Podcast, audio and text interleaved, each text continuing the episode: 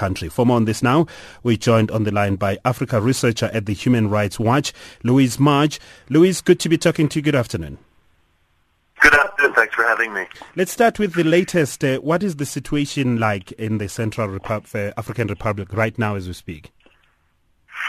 Well, the situation is that there's um, really an emerging conflict um, coming out into the center of the country. Um, in late 2016, uh, the Seleka, which is a group that took over power in a coup in March of 2013, um, the Seleka really started to fracture and divide into different groups, and they're starting to fight each other uh, over, over basically access to resources. And we're starting to see that fighting really escalate um, in the Ouaka province, which you just mentioned, um, and also in some of the eastern provinces. So um, it's very worrying for, for us at Human Rights Watch because not only is this causing massive displacement of tens of thousands of civilians, um, but also we're starting to see deliberate attacks by both sides of these two uh, Seleka groups start to target large groups of civilians. So we've recorded um, a couple massacres in the last few months. And uh, in your view and your res- your research and interaction with uh, uh, local people there, are you getting a sense that perhaps this is a religious war, or are there other underlying reasons?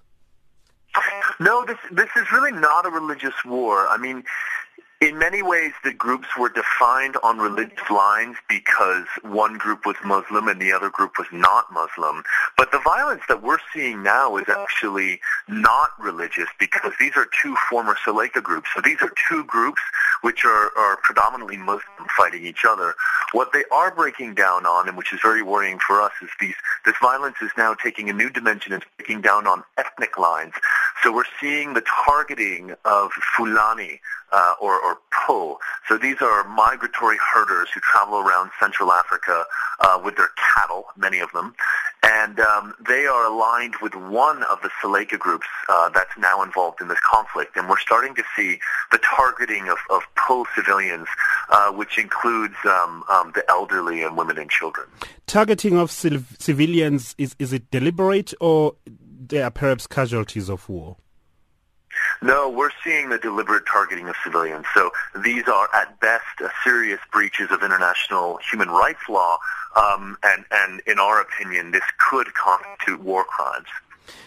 Any outside help right now? We know, for instance, South Africa deployed troops there through the African Union. Are you seeing perhaps uh, the UN troops that are assisting to quell the, the situation? Yeah, I mean, look, one of the largest peacekeeping missions in the world is in the Central African Republic. Um, it's got about 12,870 forces at the moment. Um, and it certainly has done a good job in stabilizing the capital, Bangui. Um, just two years ago, in 2015, it looked like Bangui might flip and just become completely ungovernable.